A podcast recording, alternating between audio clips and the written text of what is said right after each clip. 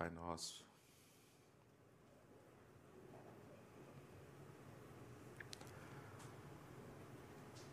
obrigado, porque no Teu amor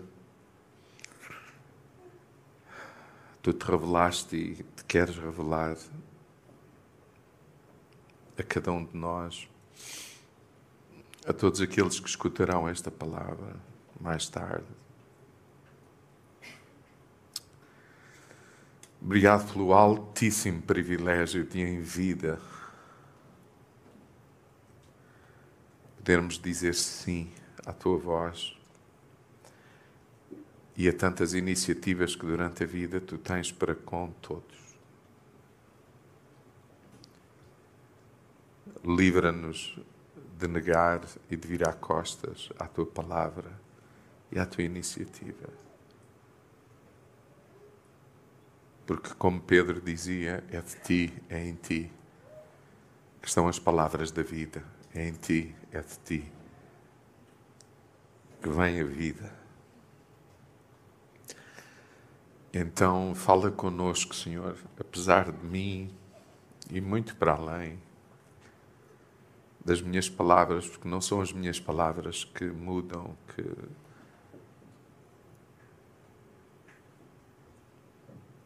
as minhas palavras não são importantes, a Tua palavra na vida é importante. Então, fala conosco.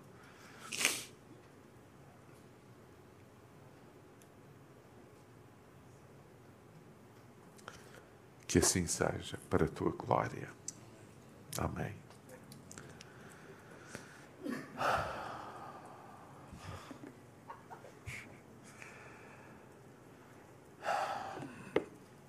Nesta manhã, nós vamos continuar a considerar aquilo que o Rafa já partilhou connosco sobre identidade. E sobre isso, identidade, tenho, tenho trazido algumas, alguma palavra, alguma consideração, mas também o Tiago, o Bruno, o Rafa. E eu aconselho vivamente a que escutem nas diferentes plataformas aquilo que temos vindo a partilhar, porque é realmente essencial na nossa, na nossa vida e no nosso viver, para o nosso viver. Vamos abrir a palavra de Deus na carta aos Efésios. Olha, esta carta é uma das cartas que estaremos a, a meditar na escola bíblica e todos são bem-vindos. Bom, todos com limitações, porque há limitação de lugar, mas realmente é para todos, mas os primeiros que se inscreverem terão essa possibilidade, os outros, outras oportunidades se levantarão. E eu vou ler um texto desta carta, carta aos Efésios, capítulo quatro, e E é realmente uma carta muito rica, com muito conteúdo e com muito significado. Capítulo quatro, e nós vamos ler do versículo um ao versículo vinte e quatro. Era muito bom também lermos paralelamente Romanos doze, treze, catorze. Bom, mas para já, Efésios quatro. Diz assim, versículo um. Peço-vos, portanto, eu que estou preso, por causa do amor do Senhor,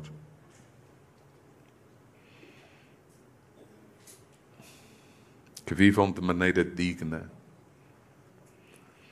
que vivam de maneira digna da chamada que cada um de vós recebeu.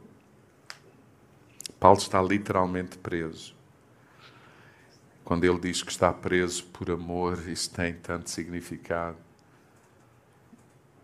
É literal, ele está numa prisão. Esta é uma daquelas cartas conhecidas como as cartas escritas a partir da prisão. Isso tem que nos levar a refletir. Ele não está de férias nas Bahamas. A vida não lhe sorri assim, sabe, na crista da onda, não. Ele está preso imagine isso, por amar Deus. Sabe, sabe como é que é? Sabe como é que se traduz amar a Deus? É servir os outros. Ele está preso por fazer bem a todos. É uma prisão injusta. E olha que estar preso naqueles dias é... não é como hoje. E é impressionante lê-lo. Sabe, ele está a escrever a partir da identidade dele. Um filho amado de Deus. Preso, mas um filho amado. E é muito significativo isso. Porque, eventualmente, é nas horas difíceis da vida que a gente percebe realmente quem somos, como estamos a viver. E ele está preso também ao amor de Deus. É muito bonito. Mas eu não posso parar, não é? Já parei. As pessoas acham que o meu problema com a pregação é eu não ler o que eu escrevi para ver se dá para falar em... Não, não é... é... Se vocês soubessem a vontade que eu tenho de parar em todas as estações e apiadeiros, meu bom. Paulo diz,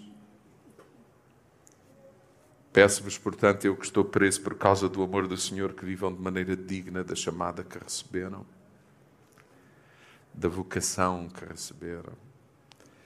Sejam modestos, humildes e pacientes, manifestando dessa forma que se amam uns aos outros.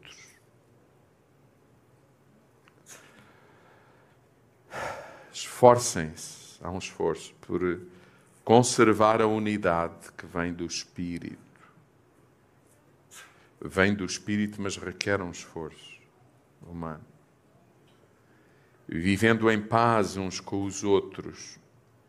Há um só corpo e um só Espírito, do mesmo modo que a esperança para a qual foram chamados é uma só.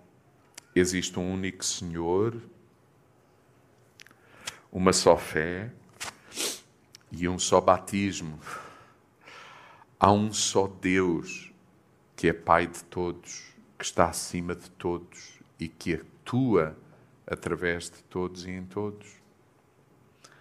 A cada um de nós foi dada a graça de Deus, conforme a medida do dom de Cristo.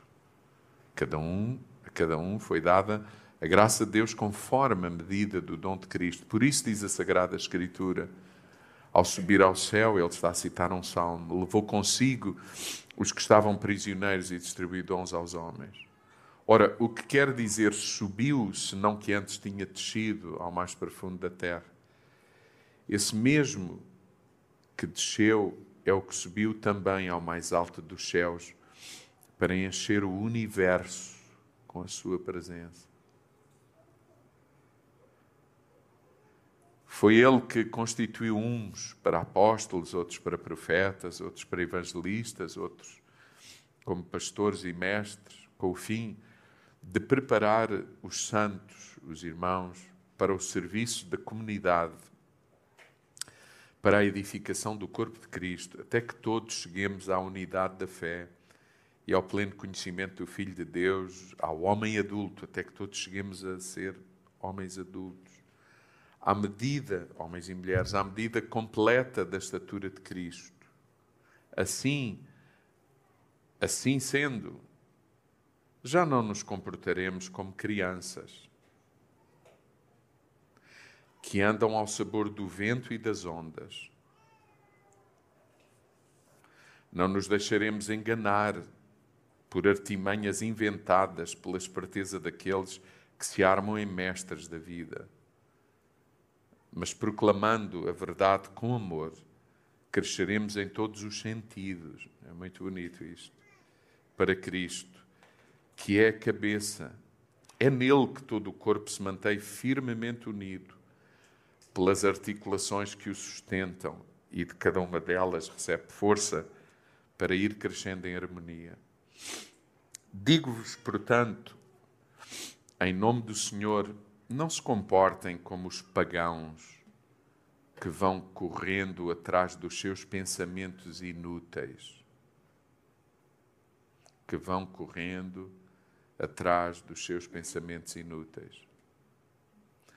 O seu entendimento está completamente às escuras. Paulo está a falar, a razão porque as pessoas vivem como vivem é porque o seu entendimento está às escuras. E por causa da ignorância que os domina, mas também do endurecimento do seu coração, andam longe da vida que Deus preparou para eles, lhes oferece. Perderam completamente o sentido da dignidade, entregando-se a uma libertinagem e à prática desenfreada de tudo o que é imoral. Mas a vossa aprendizagem sobre Cristo não foi assim. Com certeza que ouviram falar dele e foram instruídos acerca da verdade, da mensagem de Jesus, isto é, devem abandonar os velhos costumes e maneiras antigas, formas antigas de viver, corrompidos por desejos que vos enganaram, enganadores. E devem renovar, outra vez Paulo a sublinhar isto, devem renovar a vossa mentalidade, o vosso entendimento, seguindo os critérios do Espírito, mas aqui o Espírito é o Espírito com letra maiúscula, o Espírito de Deus. Devem renovar o vosso entendimento para depois seguirem os critérios do Espírito de Deus. Vivam, portanto, uma vida nova, uma vida digna da nova humanidade que é criada à imagem de Deus, baseada na justiça e na santidade que vem da verdade, ou seja, baseada em Cristo. O melhor era ler a carta, eu acho. Mas eu acho que ainda assim,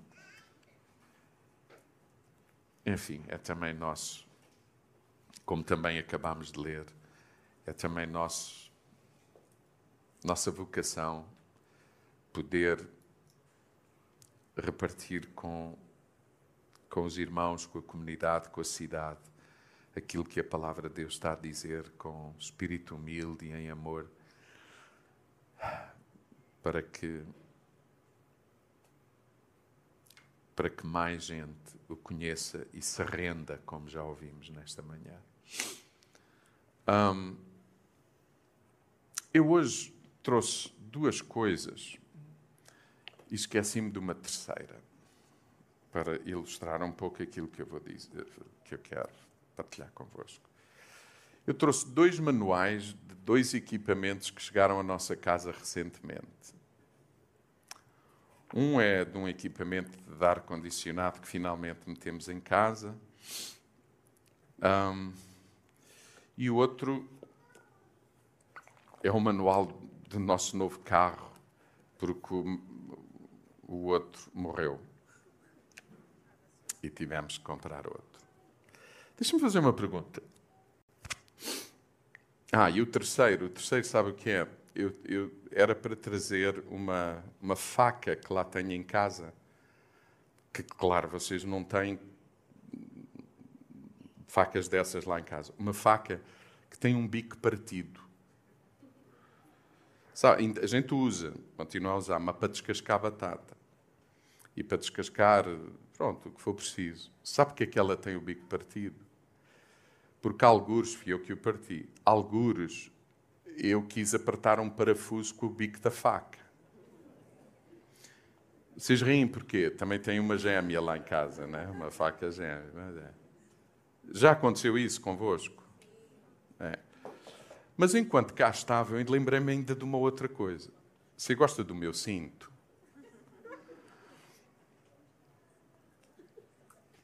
Não faz falta. Nesta calça em concreto, não faz falta. Mas isto não é só mau, é uma boa notícia, porque esta calça eu já não a calçava, já não a vestia há muito tempo. O que significa que, por um lado, eu estou a perder peso, mas, por outro, o cinto é um acessório que eu sempre uso. E agora tenho umas calças que tenho mesmo que usar cinto, mas esta não é o caso. Deixem-me fazer uma pergunta. Quantos de vocês são aquele tipo de pessoas que, quando compram alguma coisa que vem com manual, vocês são leitores exímios do manual antes de desembrulhar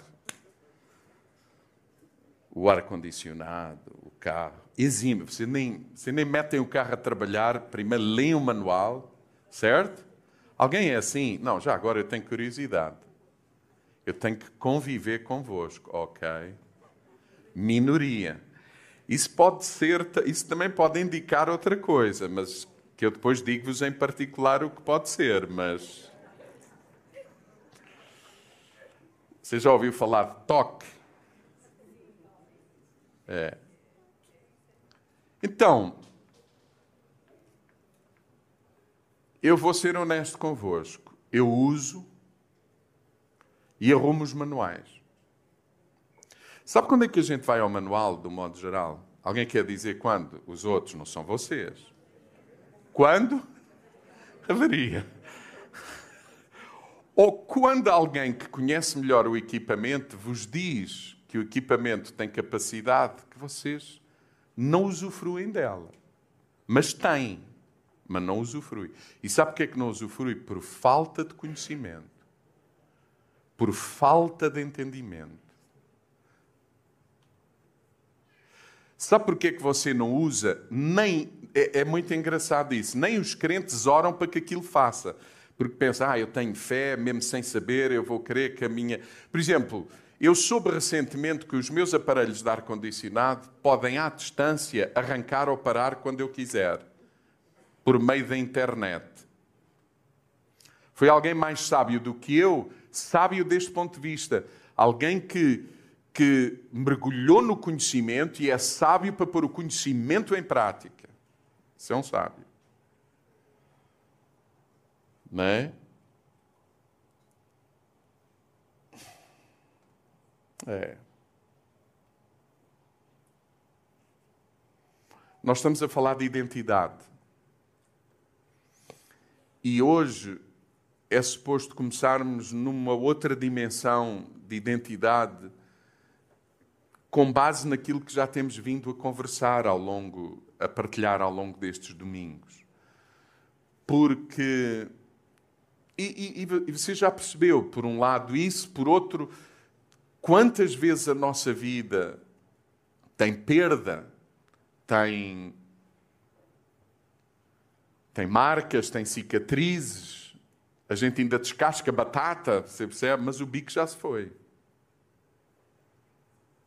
Alguém sabe do que estou a falar? Porque, porque, porque estamos a falar de identidade, estamos a falar de vontade de Deus, de identidade, qual é, quem sou eu, qual é o propósito de Deus para a minha vida, porque nós temos vindo a refletir que nós somos ideia de Deus, o ser humano, é a ideia de Deus. A vida é um dom de Deus. Nós somos os amados de Deus.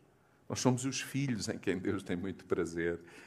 E em quem Deus depositou todas as bênçãos espirituais, como a carta aos Efésios, por exemplo, nos fala, nos explica. E tantas vezes há sofrimento na nossa vida por causa de mau uso, de abuso. Alguém sabe do que estou a falar. E muitas vezes também na nossa vida, a gente é como... põe na nossa vida aquele tipo de coisas que, que na verdade, não tem muito significado. A vida funciona sem isso.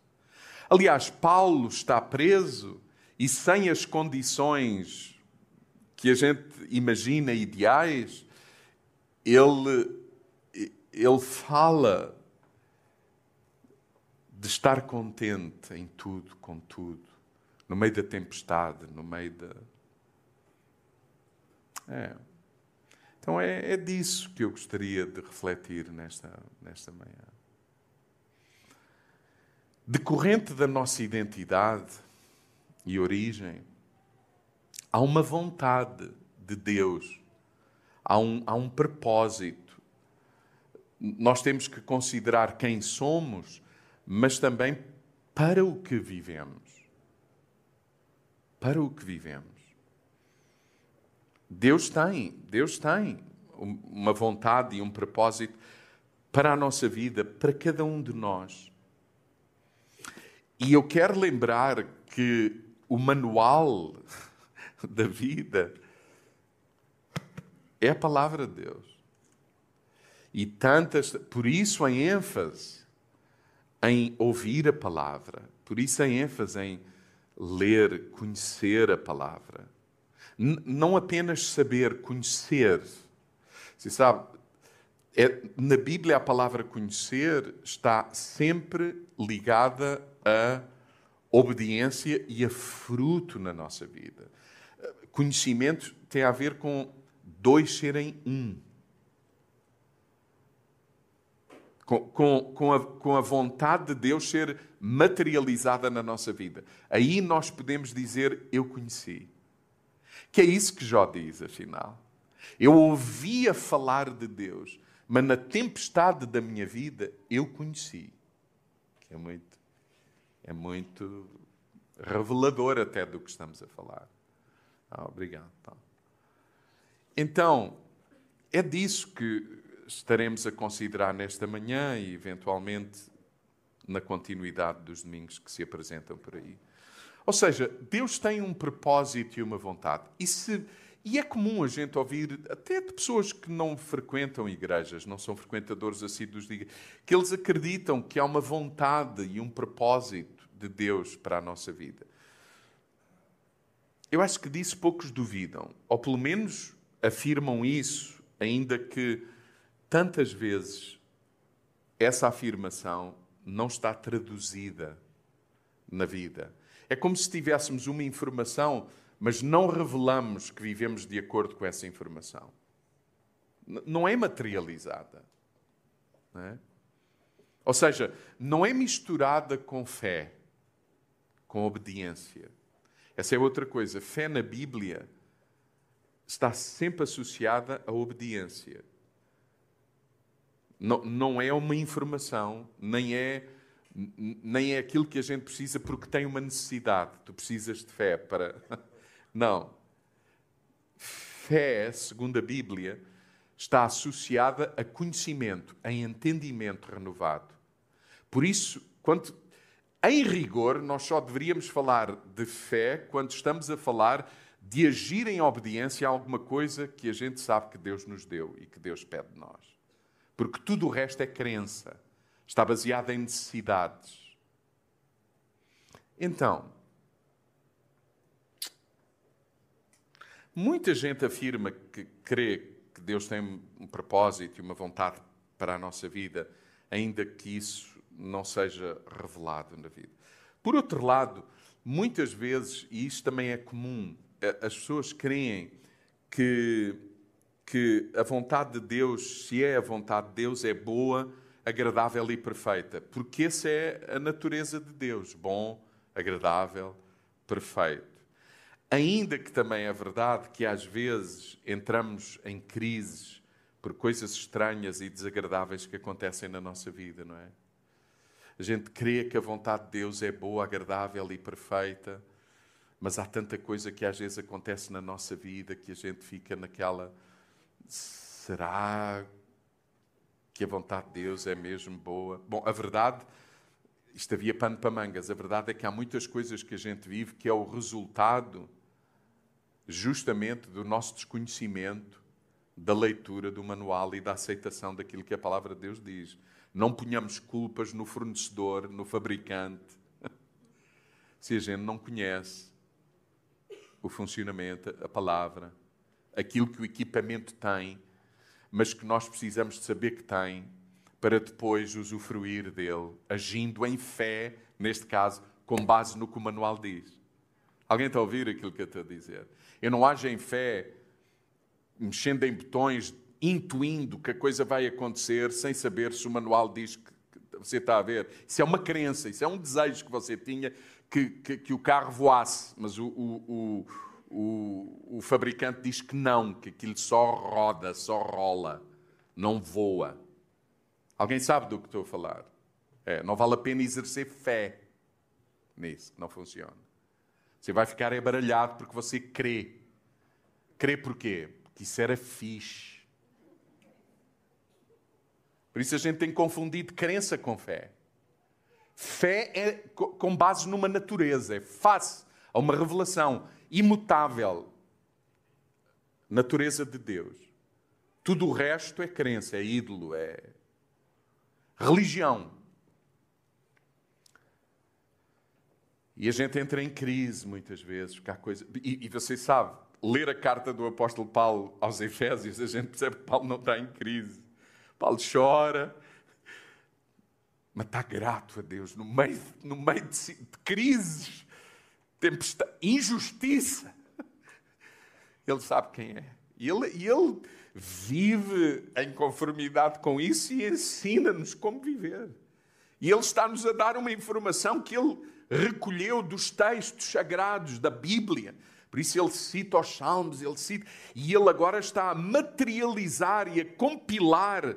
Você sabe o que é que Paulo está a fazer na carta aos Efésios? Rafa, é mesmo isto. O que Paulo está a fazer na carta aos Efésios é fazer aquilo que os fabricantes fazem com os manuais, que é, eu no meu carro tenho este calhamaço e depois tenho um resumo com imagens. Pode ser que cative, má, carrega neste botão. Alguém sabe do que eu estou a falar? Assim, rápido. Então a gente nem se dá ao trabalho. Isto é muito complicado.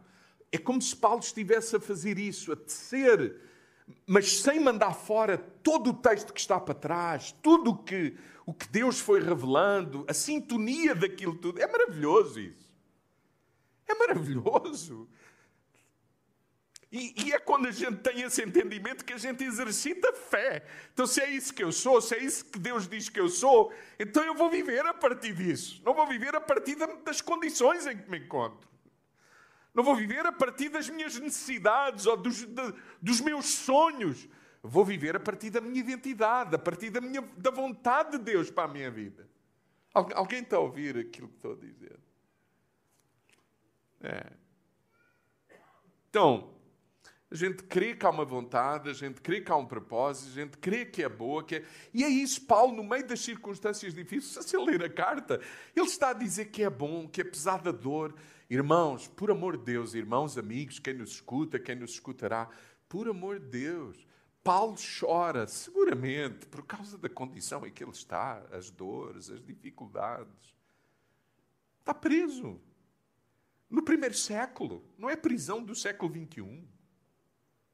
São ditadores, é gente... Paulo sabe que, que, é uma... Paulo sabe que Paulo sabe que vai morrer, que pode morrer. Não, não é... Alguém... Não. Ele chora, mas ao mesmo tempo alegra-se. Não. Eu acho isso maravilhoso. Estamos a viver dias em que as pessoas acham que a vida é só... É... Queridos, uma vida com maturidade é aquele momento em que a gente está a usufruir de um filho que nasce. E, ao mesmo tempo, por mais que isto custa a ouvir, dizer, Senhor, mas há tanta gente que não consegue ter filhos. Sério. É usufruir do, do, de uma bênção, ou seja, ela qual for, mas, ao mesmo tempo, ter a capacidade para refletir, mas há tantos que não têm. O que é que eu posso... É estar grato pelo que Deus nos deu, mas, ao mesmo tempo, pensar em quem não tem, repartir, você percebe? E, ao mesmo tempo, não ter... mas estar grato por outros que têm e perceber nisso a graça de Deus. Então, uma vida madura é isso, é isso mesmo. Não tenha medo de, de estar triste e alegre ao mesmo tempo, de viver em alegria, em louvor, mas ao mesmo tempo pensar em quem não. Essa vida, Paulo, Paulo ainda acha na prisão que a vontade de Deus é boa, agradável e perfeita, porque Cristo, entre outras coisas, a gente já lá vai mais à frente, está a ser formado nele e isso é felicidade.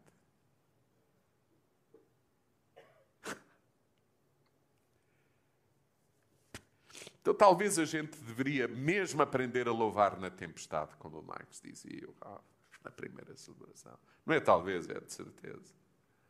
Com outros olhos. Bom, a grande questão então não é se Deus tem uma vontade ou um propósito, se ela é boa, agradável e perfeita. A grande questão aqui é como é que eu posso saber qual é esse propósito de Deus para a minha vida?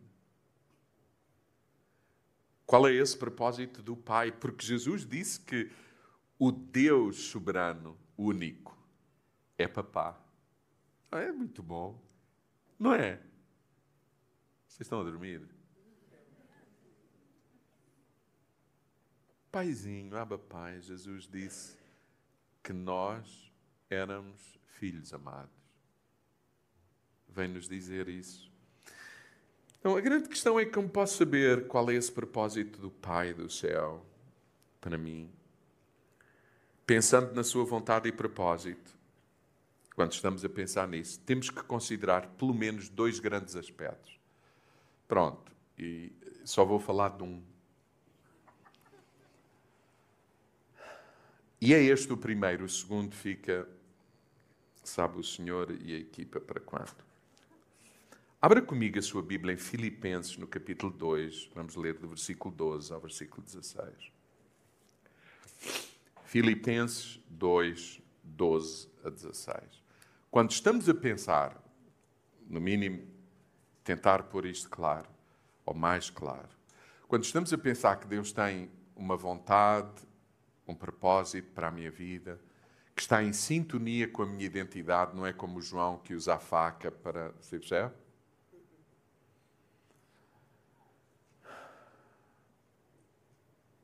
Nós temos que pensar em dois grandes aspectos, e eu desde já digo quais eles são. Há um, há um aspecto que é a vontade e o propósito geral de Deus para todos, não há distinção.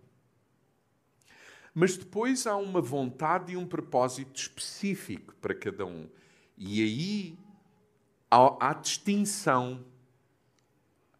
Há diferentes vocações, há diferentes sensibilidades, há diferentes dons.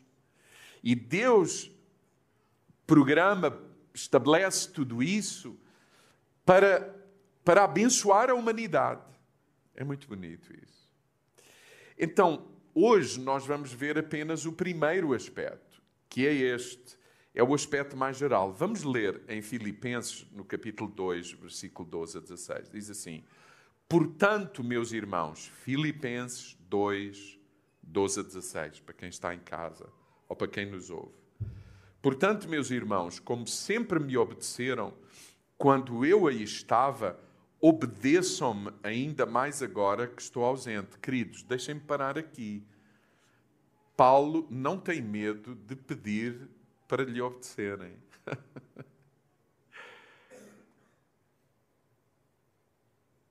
Não vou lá mais. Não vou mais a essa igreja, porque o pastor quer que a gente lhe obedeça.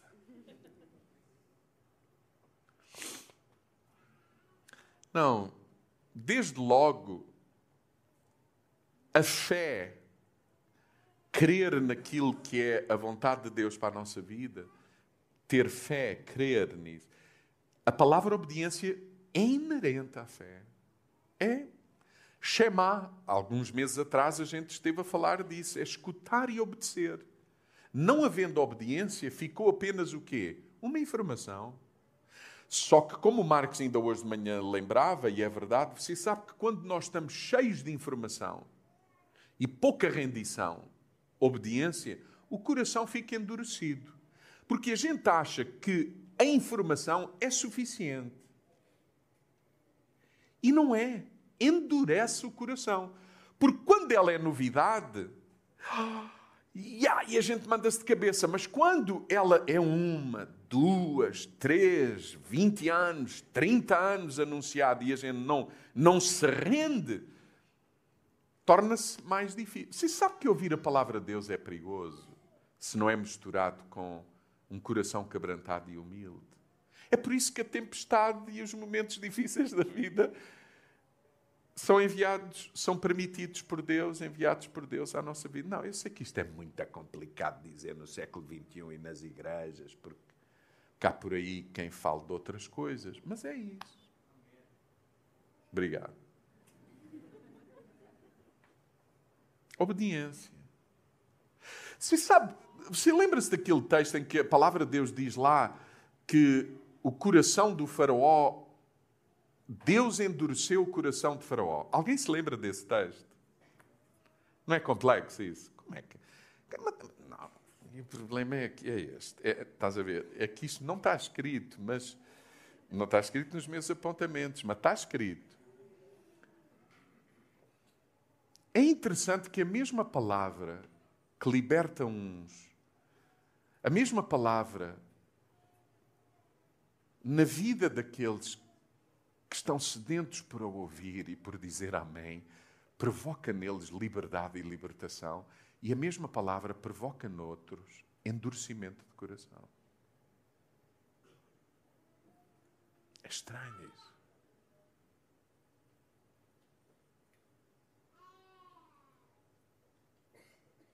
Por isso, como, como o Marcos lembrava há pouco, as nossas reuniões às vezes fazem mais mal do que bem.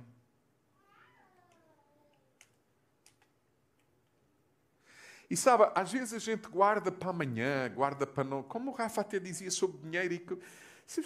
Esta sensibilidade para ouvir Deus falar. Esta sensibilidade para ler o texto, ler o manual... E pôr a nossa vida em conformidade. E pôr a nossa fé nisso. A fé que Deus nos concede também para ser o amém à sua palavra. E Paulo está a falar de obediência porque a obediência é inerente à fé. Então Paulo não está a dizer, sigam as minhas macacadas, obedeçam. Não, não é isso. Paulo está a ensinar a palavra, está a, dizer, está a revelar que ele está a caminhar nessa direção. E ele diz, sede meus seguidores, obediência. Sede meus seguidores como eu sou de Cristo. É dessa obediência que Paulo está a falar.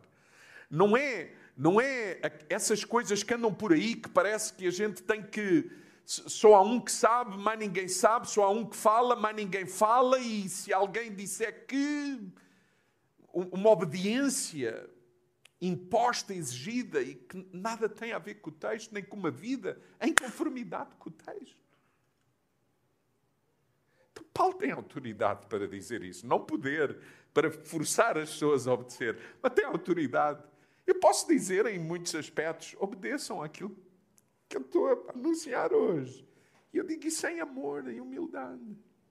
Então, Paulo está a dizer isto, veja. Portanto, meus irmãos, como sempre me obedeceram quando eu aí estava, obedeçam-me ainda mais agora que estou ausente. Trabalhem pela vossa salvação com temor e tremor.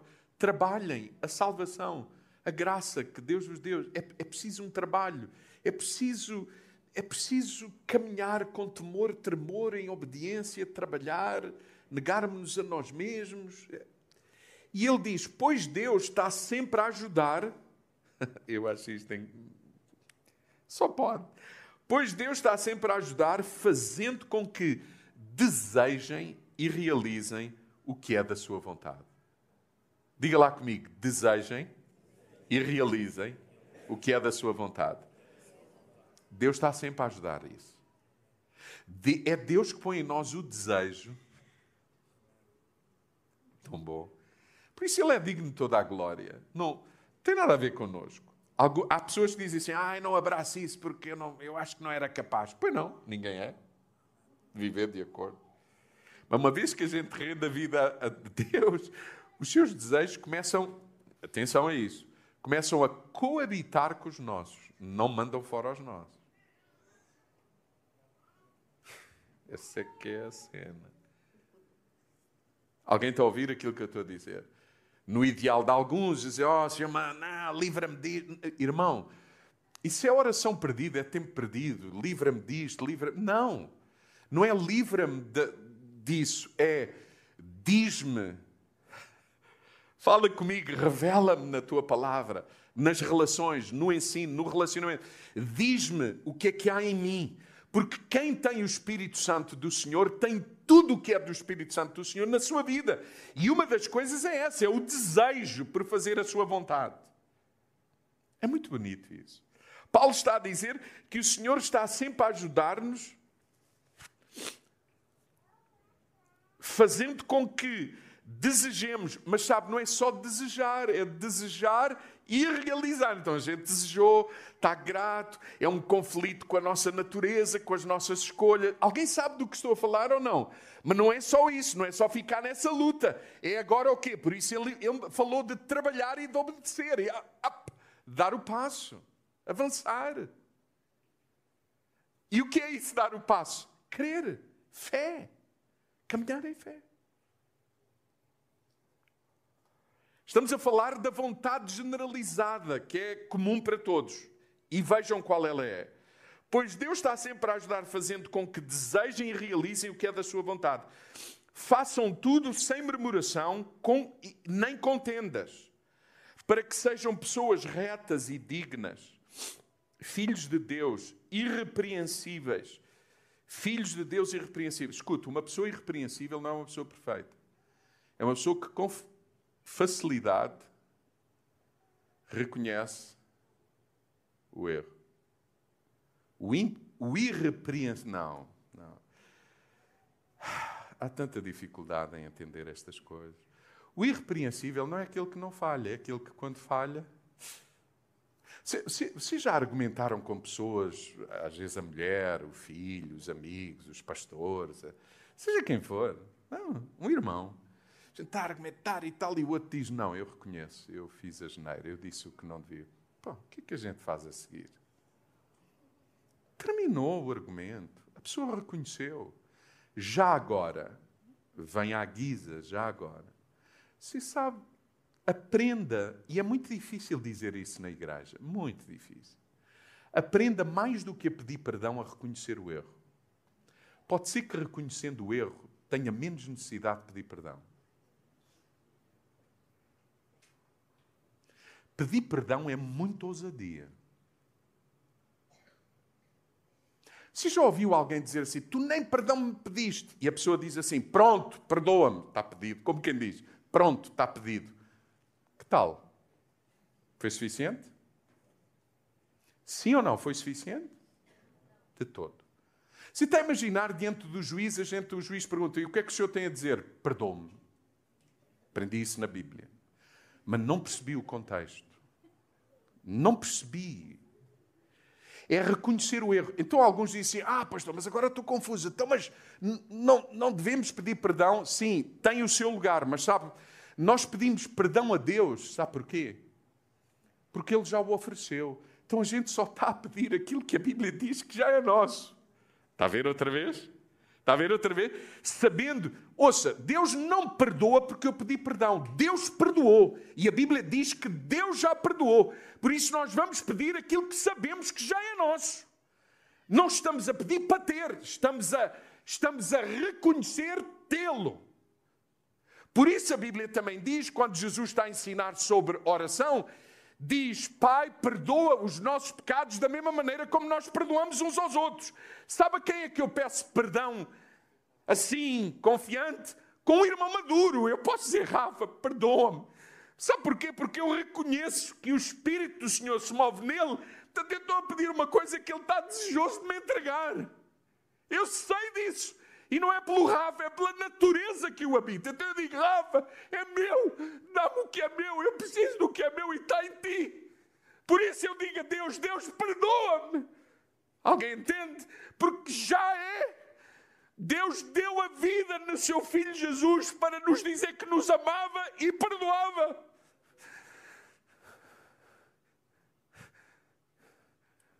Então não é pedir uma coisa que eu não tenho.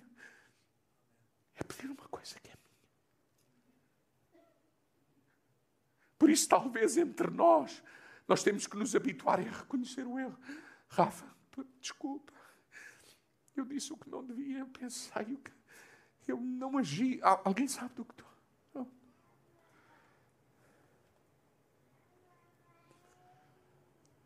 gente tem banalizado a questão do perdão.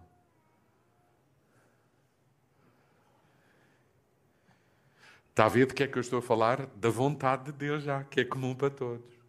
Deste entendimento, desta forma. Então, olha agora o que ele vai. Façam tudo sem murmuração, nem contenda, para que são, sejam pessoas retas e dignas, filhos de Deus irrepreensíveis.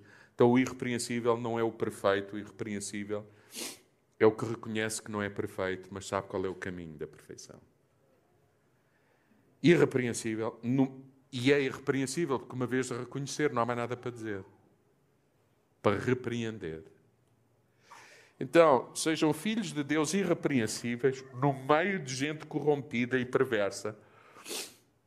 É, é mesmo aí. Então não peçam para o Senhor tirar essa gente da nossa vida. Os filhos de Deus foram enviados para esses ambientes.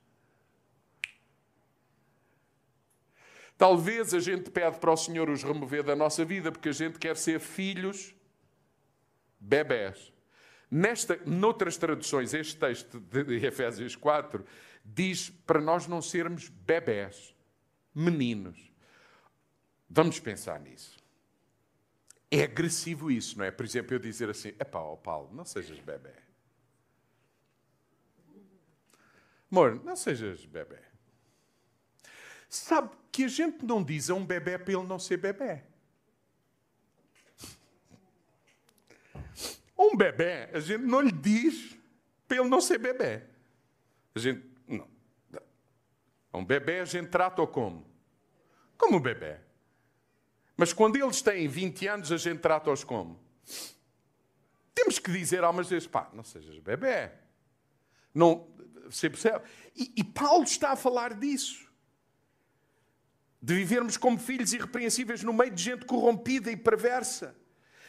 É no meio de todas essas adversidades que os filhos de Deus se revelam. Há uma vontade de Deus nesse sentido, há uma vontade que é geral. Cristo a ser formado na nossa vida é a vontade de Deus desde o início. Em Génesis, no capítulo um, Deus já definiu qual é a sua vontade. Façamos o ser humano à nossa imagem e semelhança. E qual é a imagem e semelhança? É Cristo. A imagem e semelhança do eterno é Cristo. Faça, vamos dizer juntos, façamos o homem, o ser humano, à imagem e semelhança de Deus. Foi Deus que disse, façamos à nossa imagem. Então, essa é a vontade de Deus, fazer de nós pessoas mais parecidas com Cristo, que brilham numa geração, num ambiente, numa cultura corrompida, perversa. E, irmão, esta palavra... Isto, isto, dizer que é uma geração corrompida e perversa não é uma agressão. Nós mesmo vivíamos assim também. Se é que podemos dizer, vivíamos. Não é que eles são perversos, não é que eles são inferiores. Ninguém é inferior nem superior a ninguém. É porque a luz, o entendimento, a revelação ainda não, ainda não chegou a ele. E talvez tenha que chegar por inter... Não é talvez. Chega pela nossa... Paulo está a ser instrumento de Deus para que a luz de Deus chegue aos irmãos, a todos nós. Paulo que teve um encontro sobrenatural, assim uma coisa... Vocês sabem quando lemos o texto lá no livro dos Atos e a caminho de, de, de, de, de Damasco. Tem um encontro... Paulo, Paulo, Paulo nunca põe... Nunca põe o seu modelo de, de, de ter reconhecido quem Deus era como um modelo para todos. Ele está-se a constituir um filho. Ele, ele assumiu que é ser um filho à semelhança de Jesus que vai revelar Cristo, o Pai, aos outros. É maravilhoso isso. Alguém entende o que estou a dizer? Se Deus quiser usar a... outra forma, mas eventualmente é esta que o Senhor mais usa, por intermédio das nossas vidas, revelar Deus aos outros. A começar na nossa casa. Essa é a vontade de Deus. Vejam, Paulo, está, Paulo, Paulo vai ser bem específico. Para que sejam pessoas retas, dignas, filhos de Deus, irrepreensíveis, no meio de gente corrompida e perversa, devem brilhar no meio dessa gente como estrelas no céu.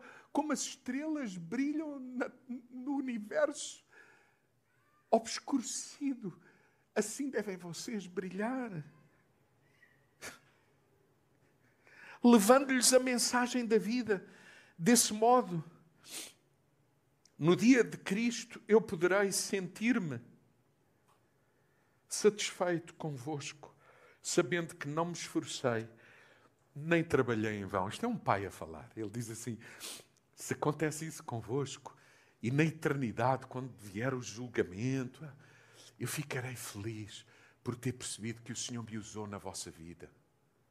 Mas foi o Senhor que fez na vossa vida. Quando estamos a falar de propósito e de vontade de Deus para a nossa vida, que é boa, agradável e perfeita, um dos aspectos é este, é a vontade de Deus, é que Cristo seja formado em nós.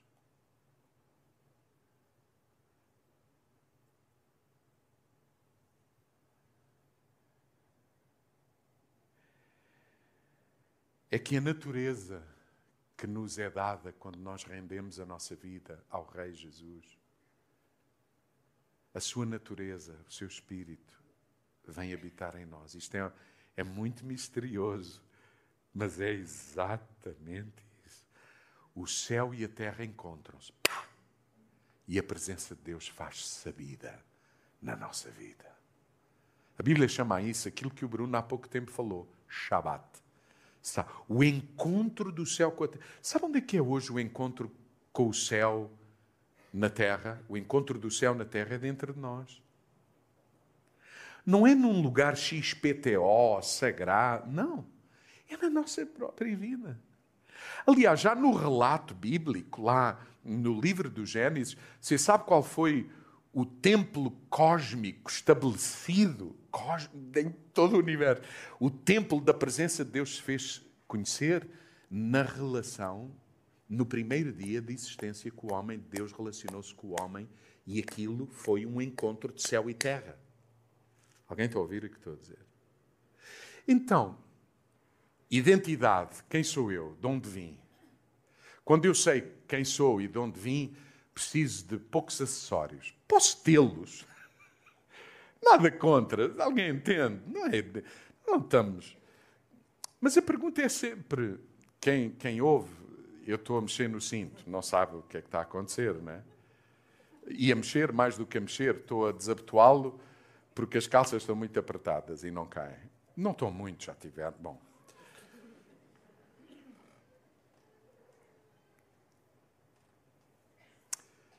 Não tem problema a gente ter coisas. O problema é quando a nossa identidade está nelas. Porque a vida pode nos tirar... Agora não tiro porque o, o micro está agarrado lá. A vida pode nos... Você sabe, nós podemos ser surpreendidos. Temos, deixamos de ter. Até saúde. Mafalda, és uma inspiração para muita gente. Sério.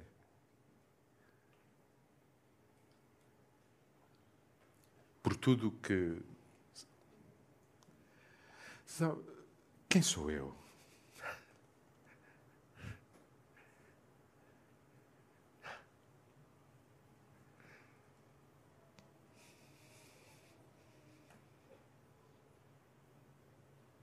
Tenho vontade de dizer, Carlos, obrigado por, sabe, por, juntamente com a esposa, terem assumido o dom de Deus.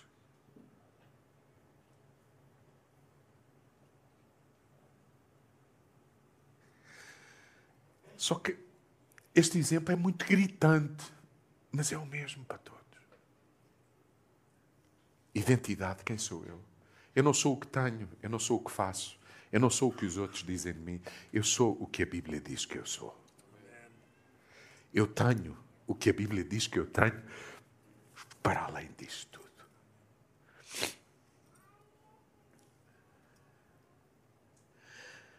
Mas se eu descubro a minha identidade, É, está intrínseco. Eu vou descobrir qual é o meu propósito. E tudo tem origem na mesma fonte. Eu sou um filho amado de Deus e Deus tem uma ideia, tem um propósito para mim. Isso não me confere a mim o direito de eu ter uma ideia e uma vontade para os meus filhos. Isso confere-me a mim é a responsabilidade de entender que eu sou facilitador de que a vontade de Deus aconteça na vida dos meus filhos. Esta, de que estamos a refletir hoje, que Cristo seja formado neles, e a outra que falarei, não sei quando, que eu, que é o propósito mais específico. Porque havendo um propósito que é geral, que Cristo seja formado em nós e que a gente revele quem é o Pai, já que somos seus filhos, posso ouvir um amém? Mas isto tem muito que se diga. É o estudo da carta aos Efésios. A sério que é. E a leitura dos Evangelhos. Mas depois há um outro, uma outra faceta do propósito. Porque não somos todos chamados para a mesma coisa. Alguém entende? É. E isso é para quê? Para revelar, manifestar a graça, a natureza de Deus nessa diversidade maravilhosa das cores, das notas de música, das flores, do pôr do sol ser a cada dia único, de cada bebê ser peça única, que cada um de nós seja peça única, mas que cumpra verdadeiramente o seu propósito, não como o João que de vez em quando usa facas para apertar parafusos. Vamos ficar de pé.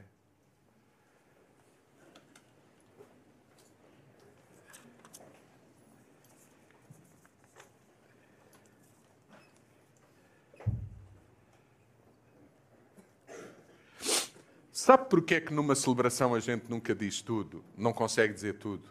Para que haja muitas celebrações. Que haja muitos encontros. Rafa, sério.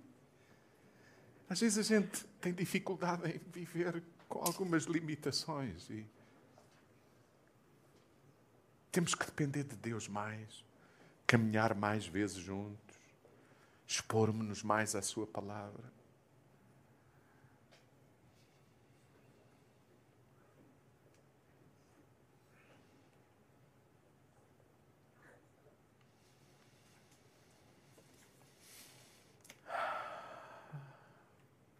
Vamos orar, vamos ficar em silêncio e de olhos fechados. E quando eu digo de olhos fechados, não é uma obrigação, é para ouvirmos a voz de Deus, que normalmente fala nesse lugar mais íntimo de nós. Temos que ficar em silêncio. Eu vou falar disso quando falar do outro aspecto mais pessoal. Esse lugar íntimo, onde o Espírito de Deus fala.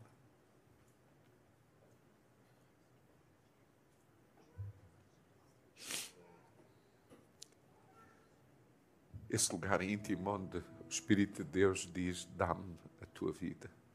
Dá-me, filho meu, a tua vida. Rende, filho meu, a tua vida. Filha minha.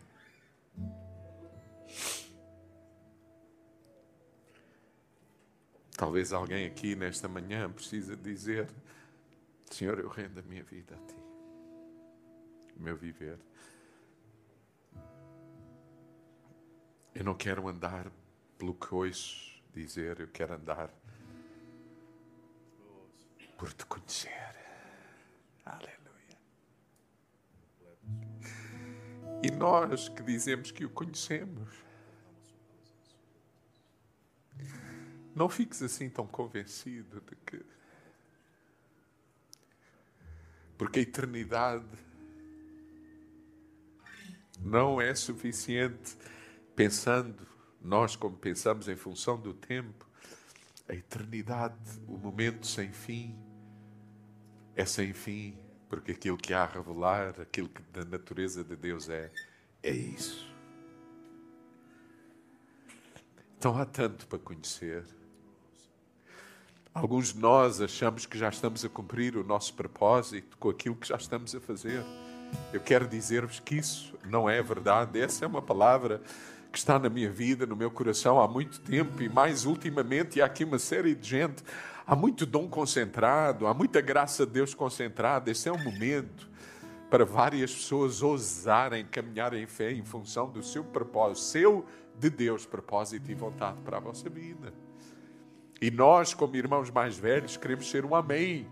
Aquilo que o Senhor já está, já pôs, já colocou. Alguns de vocês estão a dizer para outros aquilo que Deus vos diz a vós. E está bem. mas que cada um de vocês possa dizer não apenas o que o Senhor diz, mas o que Paulo diz. Obedeçam-me, façam como eu.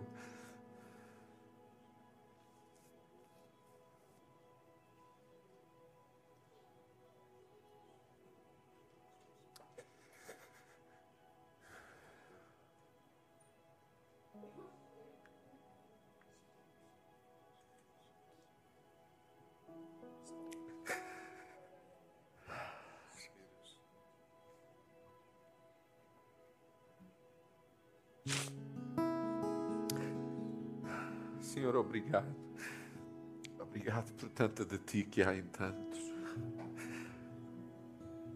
obrigado porque na medida em que a gente vive de acordo com a Tua vontade e o Teu propósito, tantos podem ser abençoados, tantos podem conhecer-Te, ser desafiados a viver, como o texto nos dizia, uma nova vida, de acordo com a nova humanidade que Tu começas em cada um, quando Cristo é o Senhor do nosso viver.